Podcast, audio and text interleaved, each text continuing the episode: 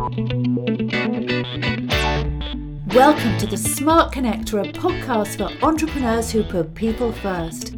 If you haven't done so already, hit that subscribe button to make sure you never miss an episode. In our podcast, we'll be looking at the power of authentic connection and how it can build your business success. We feature interviews with leading entrepreneurs and offer strategies to bring power to all your relationships, including the one you have with yourself. Be a smart connector too, the architect of your amazing business and life.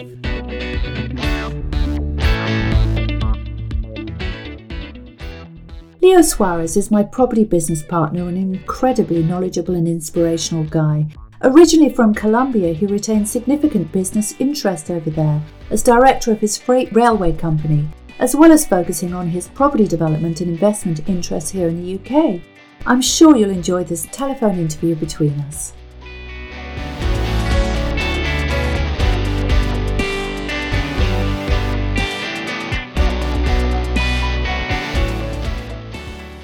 Welcome, Leo. Hi, Jane. Good morning. Thank you very much for, for inviting me. It's a real pleasure to be here with you today. It's great to have you here. Leo, what is the title of your podcast? It's Bienes Raíces UK. That, okay. that really, that's the Spanish for real estate UK. Real estate UK. Okay. Would you like to tell us what your podcast is all about and what inspired you to set it up? Yes, actually, no, no, no problem at all. We have been having these discussions with uh, family and friends in South America. We're a little bit concerned with what is going on right now in the region. And uh, perhaps I don't know how familiar you are and your audience of the geopolitics in South America. But for instance, next to us in Colombia is Venezuela. It is a country that is imploding right now. And it's, it's a real shame because a yes. country that has got the biggest oil reserves in the world. And uh, farther south, we got Argentina, who is a country that in early 2000s had a bank run and is quite likely to have another one, unfortunately, if not at the end of this year, next year. So, so there is a fear of contagion and, and people, people are really concerned about, you know, their, their wealth and about the long-term stability of their investment. And uh, we, we always, we always think that the UK is a fantastic opportunity, particularly under the current political circumstances that we are. For instance, for someone in South America, in certain countries of South America, they have the same purchase power that they had in the UK today, that they used to have back in 2008 and 2010 because the pound has lost a lot of value against the dollar and, yes. and, and, those currencies in those countries in South America as well. So if they were to invest, for instance, in the US, they, they will find that they need to put today around 75% more money to buy a house that they could have buy 10 years ago. But if they want to buy a house here in the UK, instance, that was in the market 10 years ago, they could do it only with that 7% more money in their local currency. Yes. I hope, I hope that it makes sense. So, so suddenly people in South America realizing, wow, it's a, it's a mature market. It's a politically stable country. It's a country where they actually honor their commitments in terms of foreign direct investments and so forth. And in addition to that, the UK offers some advantage, uh, low, low interest rates. Yes. Here you can borrow money, anyone between three and 5% for a buy to let. Where here in South America, people will dream about those those interest rates. They will yes. borrow money at rate between 12 and 14 percent per annum and on a capital repayment basis. So on top of that, in South America, we got corporate tax, corporation tax at around 37% compared to 17% in the UK from next year. So when you put all of this into comparison, you realize that actually the UK property market is quite attractive. But of course, investors in South America need to understand how it works, the technicalities. And that is exactly what the podcast is about. If, if I bring a fellow property investor from Latin America into a property meeting here in the UK, for instance, in London, although they could speak very good English, better than mine, probably, they will, they will be co- a little bit confused because of all the lingo and all the terms that are used, you know, like section yes. 24, section 6, then the CIL, and so forth. So, so I decided that it's better to explain the topic in their mother language, that is Spanish, and bring it down to a level that they can understand how the industry operates and actually take in their hand. Yeah, which is just amazing. Gather that you've had an incredible response from investors across across Latin and South America. That is correct. We eh, we are really we have been taken back by the response that we have. Of course, some people initially thought that our podcast was about Spanish speaking people that are living in the UK, the UK already. That could be between half a million and 700,000 people, which is a significant number. But uh, because of the, our podcast, we can see the statistics of where our listeners are. We're very impressed to find that actually, of course, we got a big uh, listener base here in the UK, but also people from another 21 countries. Uh, of course, all around Latin America, talking about Mexico, Colombia, Chile, Argentina, also Spain, the US, and, and interesting places like France and New Zealand. So, so, so it's interesting to find that a lot of people that want to learn about the, the UK property market in Spanish are based basically all over the world. And we've been interacting with our audience and engaging in very interesting conversation. And in fact, uh, some of our listeners are really committed and have already made a decision to invest with us in what we are doing. That is absolutely amazing. And of course, because I'm also in, in property sector, I meet, shall we say, some amateur investors here in the UK who are keen to invest in properties abroad. And the advice that I always give to them is that the UK is actually the property investment capital of the world. And that is why there is so much foreign investment. And it's very easy if you've grown up in this, in this country to lose sight of the many, many advantages of investing in a small island uh, with a very dense population and a very stable, generally very stable economy and legal system. Wouldn't you agree? I completely agree with you, Jane. The UK property market has too much to offer, has too much to offer to people that are already here. Yes. And, and uh, I think that actually a lot of people would agree with your statement that they have gone abroad, they've done investments, have their fingers burned, and they actually realize mm, probably that's not that wise. And, and, and the advantages are here. As I said, you got a, a legal system, it's a mature industry. You, you can have all the stakeholders in the industry know very well what to do. I'm talking about the solicitors, I'm talking the brokers, of course, commercial agents and so forth. So it's fascinating and it's quite rewarding to work in an industry when everyone knows what they are doing. Yes, yes. And uh, Leo, do you find that there is a, a, problem with investors bringing funds from Latin or South America to the UK in terms of UK banking and money laundering regulations and all of those issues that can slow things down and make it a bit more complicated? That is correct. Uh, this is technically called foreign direct investment. It is not like you, you, know someone in South America and they, oh my God, would you like to invest in a couple of houses? Just transfer the money to my bank account and I'll buy them for you.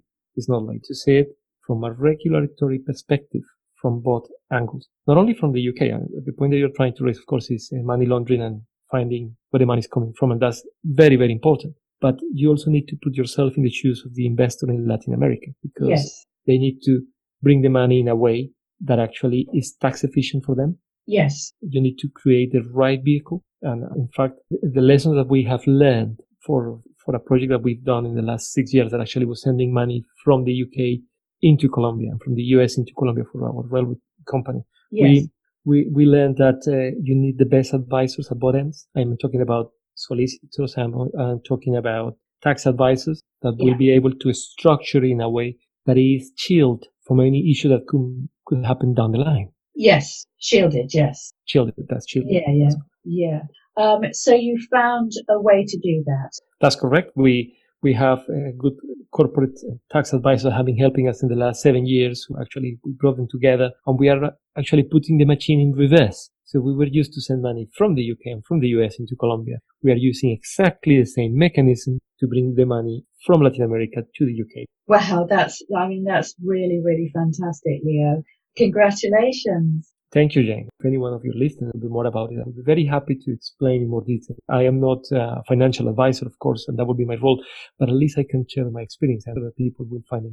Absolutely, absolutely. And of course, you targeted um, Latin and South America because you are a native Colombian and you speak Spanish. And actually, there is, uh, compared to some other countries in the world and, and regions, there's relatively little investment from um, Latin and South America into the UK, perhaps because of the, the language and, and cultural barrier. But, but, but it's not to say that the circumstances and the work that you've done here would not be relevant really to all international investors. Is that right? That's absolutely right.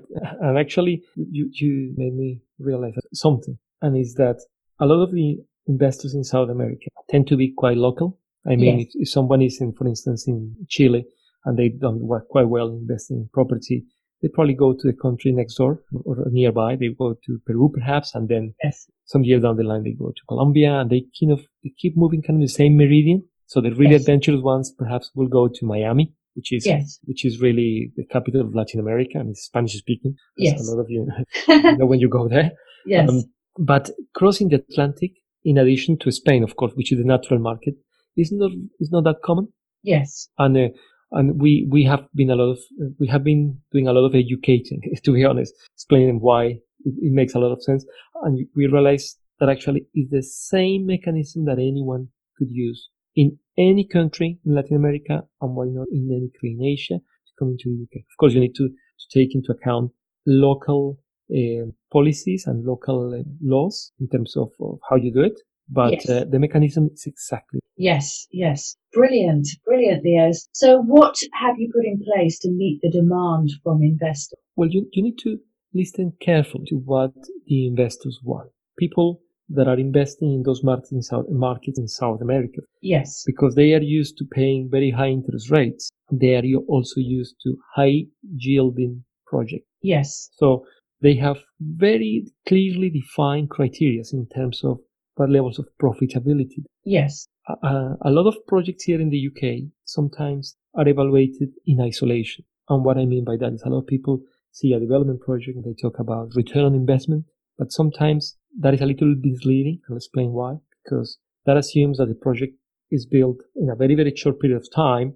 And then that your revenue, if we are talking about projects that you are actually going to build, to refurbish, to hold, the revenue starts coming soon after. But you need to remember that the cash flows in a project like this are, are actually distributed over a probably sometime between 24 and 36 months period.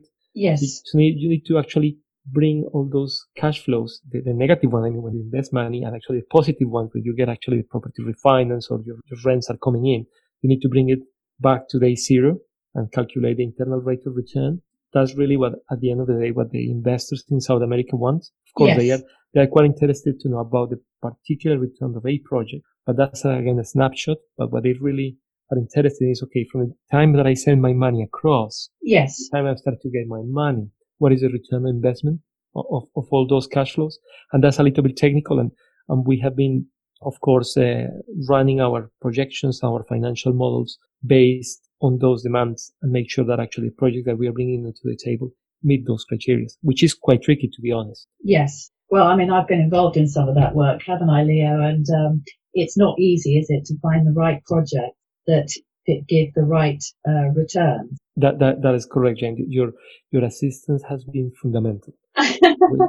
without your help as a smart connector and as a fantastic businesswoman, we will not be able to open the doors that you have. Thank you, Leo. So when you say uh, the doors, I mean, obviously there are also uh, many investors in the UK that are also looking for, when I say a safe pair of hands, I mean, uh, unfortunately, the UK property industry is largely unregulated, isn't it? So what, what are the risks do you think that property investors face in the UK when they're looking for, if you like, a hands-free investment through a third party? Well, will be the same kind of uh, safety and, and, same mechanism that we provide to our foreign investors. Yes. That is, at, at the end of the day, you want to make sure that the business is run as a business, that there, there are clear KPIs and that there are, there are processes around how you assess a potential deal, how you assess then construction costs, how you assess market demand,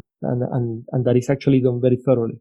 And, and on top of that, that once a property is secured, then you as an investor have a second charge for the property. That means that if something goes wrong, your money is actually protected with the bricks and mortar. Yes. So, so those are really the, the, the, the, two elements. But of course, how you run your business, you need to make sure as an investor that there is corporate governance uh, in place in the companies that you are investing in. You need to make sure that the decision making uh, actually is fair and that protects your interests at all the time. People can get run a bus. You, know, you can, you will have issues, as you know. The property yes. property market is not plain sailing, but you need to make sure that your team has the expertise, the capabilities actually to sort them out, but you have all the legal mechanisms in place that will put from yes. the beginning to the end. Absolutely. And I, you know, I couldn't agree more with that. I think that, uh, you know, robust legal agreements are absolutely critical that cover uh, all eventualities. That's correct. And you need proper legal advice on that. And again, uh, UK solicitors are really well, they have a, a, code of practice that they need to follow, which means that they need to be unbiased. Actually, the, the advice that they give you has to be on your best, best interest. And you would be surprised that, for instance, people in South America, that's really uncommon. really? Is it? Of course.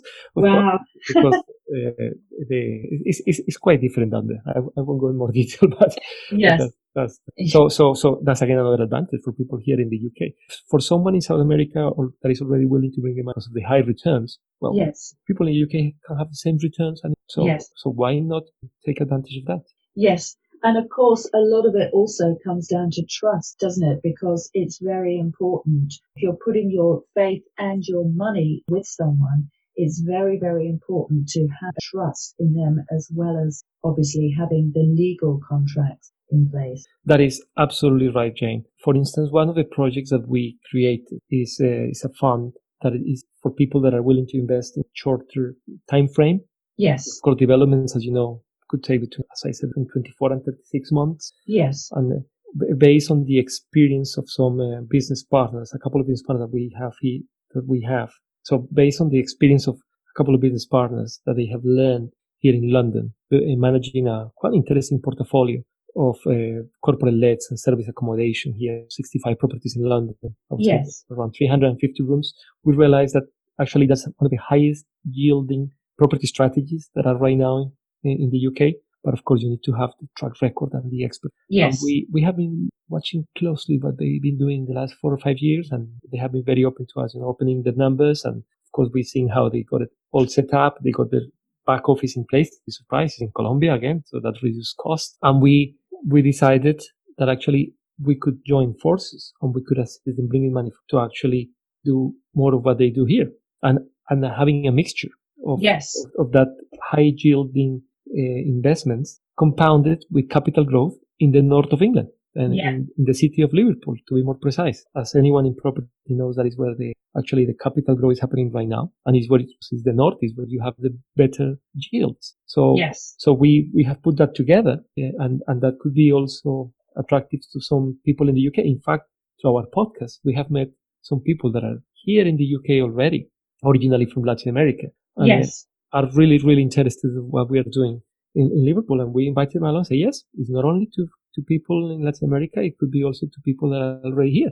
Yeah, which is fantastic. And of course, you know, all investors are different and some will be attracted to the uh, high returns, but uh, perhaps higher risk of the uh, property development projects because of course there is always risk because of the market years and you know the time scale and so on and others will be attracted to the higher uh, yielding but uh, lower risk opportunities involved in the serviced accommodation product in Liverpool. So it's nice to be able to offer choices, isn't it?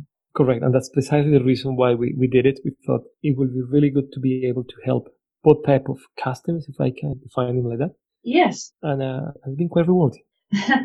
Fantastic, Leo. So let's move on to Holtrade Atlantico very, very exciting. This is your freight railway company in Colombia. Now, since we've been talking a lot about investment, I'd like to just start off perhaps by talking about did you raise money to invest for investors in, in this company? And if so, what were the levels of investment and where did the investment? Correct. And I think that perhaps we, it would be useful if we, we explain to your audience what Holtrade Atlantico does. Yes. People are, are, not familiar. Yes, let's start there. Yeah. yes. A, a, a, lot, thank you. A lot of people are not familiar with the, the geography of yes. Latin America. So Colombia is in the middle of Latin America, top of South America, starting Central America. Uh, it's, a, it's, a, big country. The former Colombian government decided in 2011 that they were going to rebuild uh, a big section of railway track that has been abandoned and where trains had not run over 25 years. And actually, the former president of Colombia came to the UK and invited British companies to be part of those opportunities that yes. were happening. And we were really interested. Of course, we, as, as I, as you mentioned at the beginning of, the, of this interview, I started with my, my, first business here in the UK was an international steel trading company. So we were selling steels from, from Asia, from Europe into Latin America. And of course, that involves as well, as well selling uh, railway materials. Yes. So our intention in Colombia initially was go- going to, to Colombia and sell uh, railway tracks, uh, locomotives and wagons that we have done in Latin America and other countries in, around the world. Yes. But uh, we realized that actually no one was going to buy that because the railways were not operational and no one was running trains. So we had to become part of the solution. Yes. And, and, and, and that, that's, that's probably to answer your question because we, we realized that we, although we have been in the railway industry and we knew locomotives and wagons and track materials, we didn't know how to run trains. So we had to put a team together. It's actually something we're very proud of because it involved uh, a company in the US that knows how to run trains. 11 operations in the US, so they, they have already a system in place that they could go and deploy and start the next operations fairly quickly and, and do it quite quite nicely. And also the support from uh, the rolling stock supplier. That means the company that supplies the locomotives and the wagons, they are based in South Africa. And the reason they are in South Africa is because Colombian railways are narrow gauge. Yes. And uh, South Africa is the country with the biggest railway network in narrow gauge in the world. Right. 3,000 kilometers of track. Okay. 2,500 locomotives, over 80,000 wagons. So it's a massive operation. And uh, of course, we could, if we were going to buy overhauled locomotives and wagons, that was the place to go for. And uh, we also needed their support for the maintenance. So we had to orchestrate that. And once we got into Colombia, of course, we didn't want to reinvent the wheel and learn how to provide logistics service. So Yes. we, we partnered with the biggest logistic company in country Right. called OPL Carga.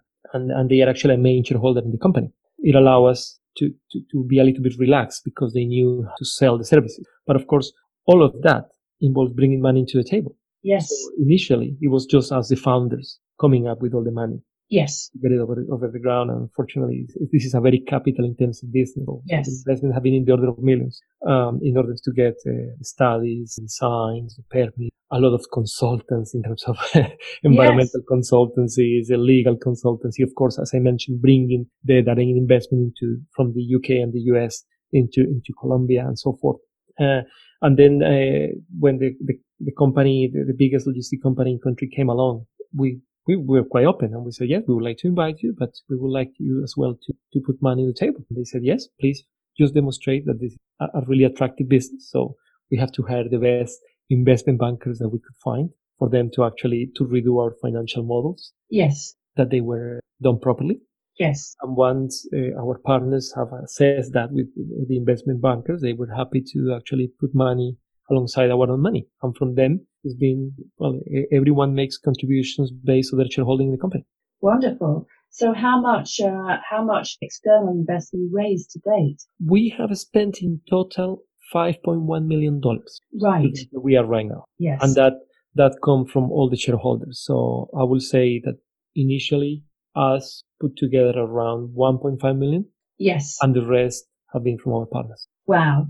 Well, I mean, that it's such an exciting project, isn't it, Leona? I know that when we've talked about this, it also is very personally meaning to you, isn't it? Well, it, it, it is a fantastic business opportunity where Yeah. someone can run a freight train. I'm Yeah. talking, we're talking about a 460 mile long railway. Huge. So that's the same distance like from Dover to Edinburgh. Yes. Within 100 miles of the track at both sides is located 90% of the population of the country and around 90% of the GDP of the country is generated next to railway. So we thought, my God, this is, this is really something that we, we should do. But also I have moved to the UK in 2005. And the reason I did that is that before that, Colombia was about to be a failed state. And I Yes. need to be honest with that, you know, we had issues with guerrillas. The economy was not performing well. So I cannot give up on Colombia. And I came to England and I settled here. I, I got married here. My children were born here. I had the opportunity to attend one of the very good uh, British universities and learn more about finance, economics. I always had in, in the bottom of my heart that feeling like, you know, Colombia has given you so much and you have not done any more for your country. You went, you settled in another country. Now you got a, your life far away. And I saw this opportunity as well as an opportunity to bring some knowledge into the country and to Yes. provide the country to grow and actually to build capacity because creating a railway company is not about just buying locomotives and wagons and get someone who knows how to run the trains and someone who goes knows how to sell logistics. We are about to use an asset that is state owned and therefore it means that we need the, the, the, Colombian government to make decisions in terms of public policy and to make yes. decisions in terms of standards and regulations and actually to build capacity. And we have been so blessed that we have enjoyed the continued support of the British government in Colombia. And that has been instrumental for, for, for to get where we, where we are. And that's helping Colombia because we have been able to bring people from the Minister of Transport of Colombia, for instance, to, with the assistance of the British government to talk to their counterparts here in the UK to precisely learn from, from the best practices and the mistakes that have been done in the UK. And, and that's, that's very rewarding to me. I think, well, I've been part of that. So you've been contributing to international relations and international partnerships, an amazing form of connection. That, that is true. Yeah, it's, it's, it's very rewarding. It's quite challenging. The cultural differences. Yes. And of course the expectations. So, so, so that, that's also, also it's a challenge, but it's quite rewarding when you, when you can manage. Yes. well, that's, that's absolutely fantastic. Well, thank you, Leo, for telling us about that. That's great. So I just wanted to kind of ask you some more general questions, if, if, if that's okay. Oh, yes, please go ahead. Yeah. So, so Leo, who's inspired you the most in your life? Well, I, I always find great partners like you, Jane, can, can, can really provide a complement to what we can offer. Yes. And I have been blessed with the partners that, I have had over the last 20 years. Uh, people that have done business in different areas of expertise of mine who actually, if I can name, they are called Matt Burrow, who's an Englishman who actually, from whom I learned how to do international trade. Yes. Uh, and Diego Martinez as well. He might be a partner in Colombia, who is a very successful lawyer in Colombia, who, who also brings the human aspect of business, of course, and the legal aspect, which is quite useful to the business. Yes. So, so those, those, those really have been my big mentors in yes. my journey. Yes. And of course, you can go so much further with partners than you can go alone. That's absolutely right, Jane it, it is very good to have a sounding board to, to, you know to be able to run ideas with someone actually yes. to, to to be able to to be very critical uh, uh, about the potential of course and to highlight the potential issues and pitfalls. Sometimes when you are on your own you don't think about it.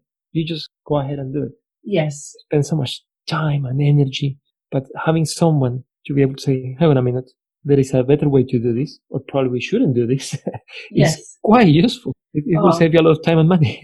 I think it's absolutely critical because we, we all make the mistake in that our way of looking at things is the right way. And ultimately, I, I, mean, I personally believe in business that that makes business sense as well because two heads are better than one. And, you know, you can leverage the experience and the skills and the talents of somebody else, which are, are going to be different to yours. They make the overall approach a lot, a lot richer. I agree. I agree with you. It's, uh, it, it, it enriches the process uh, uh, and it helps as well because you you share the workload as well. Yes, Leo. What what qualities do you look for then in the partners that you associate with over and above skills and talents? I I'll say that I will advise anyone to partner with someone with the same values. Yes. With someone that is not willing to cut corners to get where they want to be. Yes and someone that sticks to their principles. Those are the, the, key things. Yes, absolutely. I mean, I don't think there's really much point in me asking what types of people would you avoid. I mean, the thing is, obviously, Leo, I know you, so I know that the types of people that I would avoid and the types of people that you would avoid would be people who are inconsistent, low on integrity, and lazy. Correct, and, and also people that could be confrontational. Yeah. Uh, it's very good to have arguments, any wrong. If, if you only have followers, you don't have a team. Yes. You need people that can challenge you. Yes. But if you have people that is extremely controversial with people within your team and with stakeholders, oh, that's a big red flag for me. yes, yes, because often it's a power play, isn't it? That's that's correct, and and uh, you need to be very very aware that that you need to be treating people with respect, you need to be mindful of their needs and their expectations. Some sometimes people go with their own agenda and they just want to bulldoze over other people, and and that could be quite problematic and could cause a lot of issues. Well, yes, and I think I think it does. I don't think that partnerships that are founded on essentially sort of exploitation or win-lose uh, model ever last. So, you know, if you have to begin again in business, then automatically you lose. So, as I said, what you're saying, it, it's not just about the quality of your experience with that, another person, uh, but it also makes business sense. That's that's correct. Okay, well, thank you so much, Leo. It's been such a great interview. Before we go, I've just got a question that I ask many of my guests, which is about how they tend to start and end their day and whether there's any tips or hacks that you can share. Well, the problem when you work with people that are five or up to 10 time zones behind or ahead of you. Yes. Is that you start your day actually with some work that someone has done while you were sleeping. Yes. and you end up your day actually giving something to your team members that they will do while you sleep.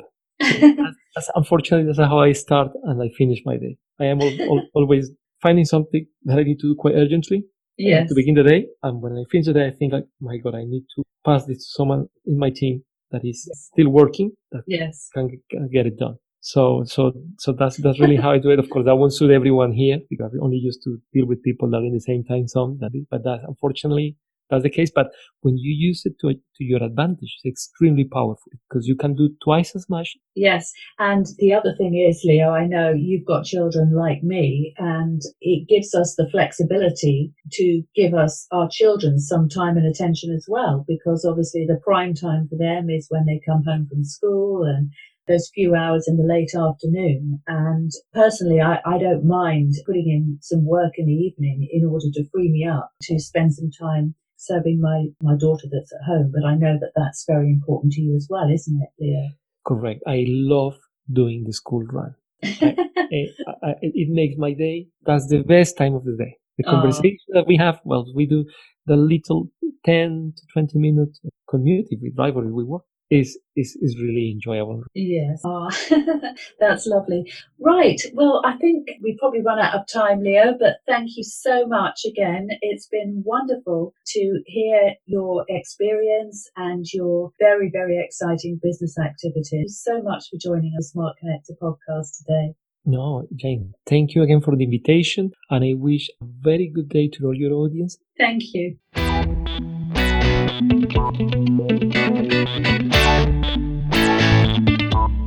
You for listening to the Smart Connector podcast. I invite you to follow me on social media or go to www.janebayler.com to book a discovery call and learn about our exciting mentorships, masterminds, and retreats.